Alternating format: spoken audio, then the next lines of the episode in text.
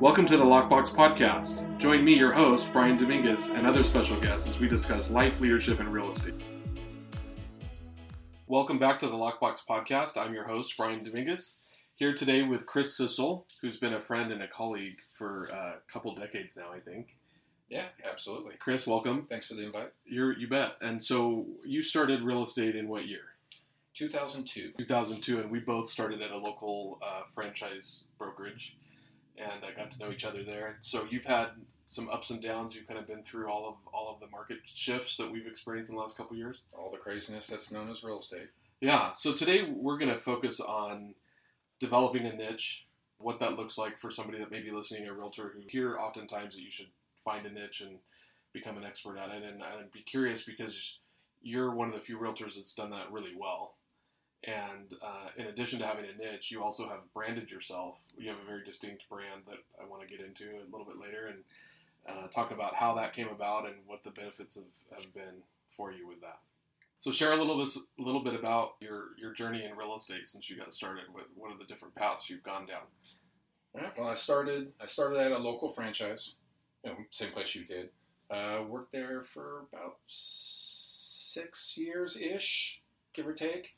Um, primarily when you're new, it's almost all first time buyers or friends and family. Worked that worked that avenue for a while, and then we came into the market decline in 2007 when the real estate market kind of uh, went through a you know a, a major change.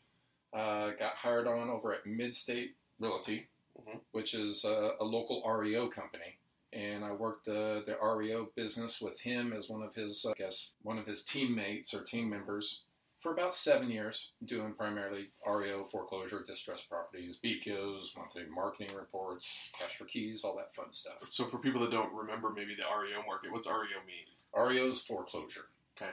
So, uh, th- and then you had the short sale market.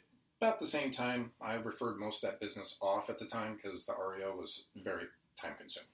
So back to when you started, would you say that this real estate was a second career for you? It, real estate was. I had worked after the got out of the Navy. I had gotten a job at Snapple, and I got a job at uh, Coca Cola, and I did route sales with Snapple and Coca Cola for many years.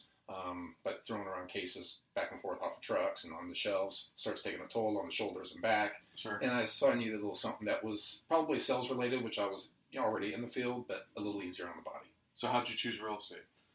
Happened to just be driving by, saw a sign for for for education Career night night, career yeah. night, and you know, and so I called the number, and she goes, "Well, come on in." I was like, "I don't need to come in. Uh, just where do I sign up for the classes? I need to get the license." You're ready. Yeah, I was just done. At the time, I had a I had a primary residence and I had a rental, and I was like, "Yep, I, I'm already kind of doing real estate, messing around with my rental now. Let's let's just jump in with two feet. Good deal. I appreciate you going backwards with me there for a minute. So you- you're doing REOs, you're doing short sales, which was the market at the time, right? And Uh, that was the whole market at the time for the most part.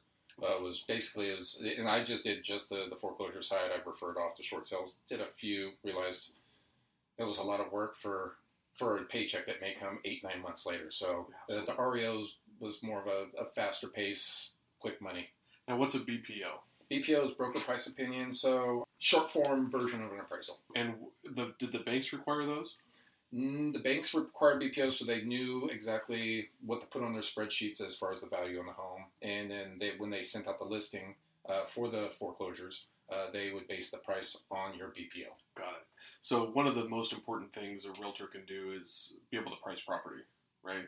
Absolutely. Knowing that new neighborhoods are local, different areas, you know what a what a comp is, what You can cross per- one street and the values substantially change. Absolutely. So did that doing those BPOs? How did that help you hone in on pricing property? Oh, it was fantastic. In fact, I every time a new agent asks me, I give them the BPO companies that a lot of them that I did BPOs with, and said, "Hey, you need to sign up for these, learn to do these. Once you have these mastered to where they're not red flagging them and sending it back to you for corrections, you got your pricing down." You can do it. Yeah. So when you went into the REO market, was there any concern about losing the traditional buyer, the first time home buyer? Did you have any fears about not having that traditional I database? did lose some. You know, it was uh, Because that was kind of your first niche, right? yeah, it, and it was fast paced. So we would show up at five in the morning, and we wouldn't leave the office until about two at night. Wow. and that was in between running around the properties. And by the time you got your paperwork done, it was two o'clock in the morning. There was just no time to to actually follow up with your past clients. So I did lose some in the process, um, but it was it was an educational experience that uh, probably was worth the worth the price. And it it's it's a different aspect of real estate too. Oh, it's completely different than than your traditional sales. sitting at an up desk, which we used to have, and taking calls from and then, you know, in the banks, there you're not sitting on the kitchen table, you know, showing offers and talking to a person one on one. They ha- they don't care. So you s- upload it into their web system, Mhm. send it off to them, and they look at their net sheet. Some sitting probably over on the East Coast somewhere, with no love or care for the property at all. They just want to recoup as much of their money as possible Sure. and then they would approve it and send it back to you. There's really no human contact, no personal relationships at all. That's one of the few niches probably that the emotional piece is taken out of buying. There's Homes. zero emotional piece. The emotional piece was the sad part of talking to the homeowners who, Sure. who were in distress. Yeah, absolutely. So one of the maybe and tell me if I'm wrong. One of the downsides of a niche could be that it's market based. So when we started to come out of that REO uh, time in real estate and REO started to dry up and the market started to turn around, did you have to reinvent yourself, or what was the transition like for you into a different type of business? I, I did, and you know what? And I struggled with it too. So when I came out of that, I I went back to the uh, traditional office, tried tried to do my old thing, what I had done before, but times were different now, and real estate was a little different. and I had lost contact with a lot of the people. So I actually got to the point where I was a little frustrated, Mhm. and I took a couple of years off from real estate. Still was in the real estate field, still had my license on, but I just did nothing but BPOs Mhm. and and just kind of did my thing and just worked with just my sphere group or Mhm. referrals and just did listings only. Um, just to kind of basically level myself back out Mhm. and re and figure out where I'm going to go in real estate from here because it was times had changed and the market was different and it was it was a struggle to come back into it. Do you remember some of the things you did to build that traditional business back up? Or, It was basically just going back and touching base with everyone in my CRM and in my Mhm. sphere and basically almost reintroducing myself to all those people because I had lost contact with a lot of them, Right. You know, over the years. we talk about that a lot. Touching your database on a consistent basis, keeping them, your name front of mind. Absolutely, and that, that was that was a lesson well learned. I mean that that hurt for a good three years. Those expensive ones are the most the most important lessons that we learn sometimes. So then, okay, so if you kind of coming out of that, you've built your business back up, and now now would you say you have a niche now? Yeah, so started getting my traditional market, uh, my traditional real estate business going again, and it started ramping up. And then I came across a, a really an, an investor that I had known during the REO days who was buying up a whole bunch of rental properties off me, and he brought this this whole crazy idea of flipping properties, and I was like, hey, you know, let's do it. You know, um, I'm here to assist in any way possible. So we actually met up with a few other people that were doing the same thing, kind of learned off of them, and then fed off of them, and we just basically just started. Uh, uh, I was out just doing nothing but searching for properties for them to flip. They we would buy them. I would be on the you know the buying side agent, buy them, and then they would send over their contractors, do whatever, do their magic to it, make that home pretty again, and then they would give it back to me as a listing to put back on the market. So you experienced the whole process from finding the property, probably talking or negotiating to tenants or homeowners, right? Buying them as is. Some of them are on the market, and some of them, a lot of them were off market. Okay. So, but it's um, it, it was more of a learning process to know what you had to come in on on a purchase price. Having kind of a mental note of what the whole, I guess, the whole expense of the remodel would be, knowing what you could resell it for, plus with the resale costs, realtor fees, escrow Right. fees, and make sure that that investor still was able to come out whole with a nice little check in their pocket for for their labor. Sure. So every niche you've had, you really had to do an extra level of analysis for everybody, right? And it's actually went back to almost a BPO style analysis because, in fact, a few properties when they were difficult, I whipped out the old BPO form instead of trying to do it mentally, and I would actually fill it out and actually do it as a BPO, and then call them up and say, "I think we have to buy it for this to be able to resell it for this." So one of the I think important skills of a successful realtor is to be able to understand the differences in value between properties, right? So you could have a three bedroom, two bath, and another two bedroom, one bath in the same neighborhood, but you have to understand how to calculate those and compare those Even if they're the same size, the bedroom and bathroom counts matter. amenities, pools, condition, that kind of thing, and knowing what that value And, looks and like. condition, yeah, condition's a big one. Which some of those online uh, real estate portals don't take into consideration every time. No. So it's not, not as easy as it looks, I guess, is what I'm what I'm trying to say. So as you built that business up and you've you've you're very successful now in the flipping industry. You've got investors you work with on a regular basis. You kind of you guys have built a name for yourself and the and the product and the quality and but you've got your own brand independent of that as as an agent that you represent yourself to the public with, right? yes, I'm not really known as Chris Cissel anymore out there. So what are you known as? The Great Dane. And tell us about that. How did that come about? So, my I'm my you know my family is Danish, and my grandfather back in the day would like to refer to him as himself as the Great Dane. So I so once I got out of that the the big franchise style real estate company, you know where they give you your franchise email addresses, I had to come up with a, another new business email. And I thought just an ode to my grandfather, call it the Great Dane. Mm. You know, so you know, greatdane2.cc at gmail.com thought that was I thought it was a fantastic idea. I realized it was way too long and complicated, and but I've stuck with it, and it's gotten easier for other people to understand it now because because it's actually just oh, you know three words put together. Um, so he was Danish. I decided to use that email, and when I went to the last company I was at prior to coming to Premier Valley, uh, everyone in the office started calling me the Great Dane. so it started as an email. It's just started as an email. I never called myself that. No one called me that. Interesting. It just was started as an email to as an ode to my grandfather. And is it? Have you noticed that it's a conversation point with the public where they can ask you about? Because the Great Dane now is not only an email, but it's on your signs, it's on your business cards. It's on my shirts, my hats, my yeah, my coffee mugs. So it's probably a great way to start a conversation with somebody. tattooed to my arm. it's got even got the tattoo. That's that is brand dedication right there. I like it. Can't change it now. so. Uh, so I, I used the email, and then uh, it came up as where they just started calling me the Great Dane. I don't know if they were teasing me or just having you know having fun with it, or but you know I was like, you know, what, if you're going to call me that, I'm going to use it. So for about the last four years, it's just been Great Dane Real Estate. So I put it on everything. It's on my it's on my signs. It's on all my advertisement. It's on my social media. I mean, I, I tag it on my social media. I, it's amazing how many people come up to me and say, "Hey, do you have Great Danes?" All I can say is, "No, I'm Danish." You know, you know, I never owned a Great Dane. I don't have a Great Dane. you are a dog guy. Just I am a dog guy, but uh, but uh, I do not have any Great Danes. Never have I had them.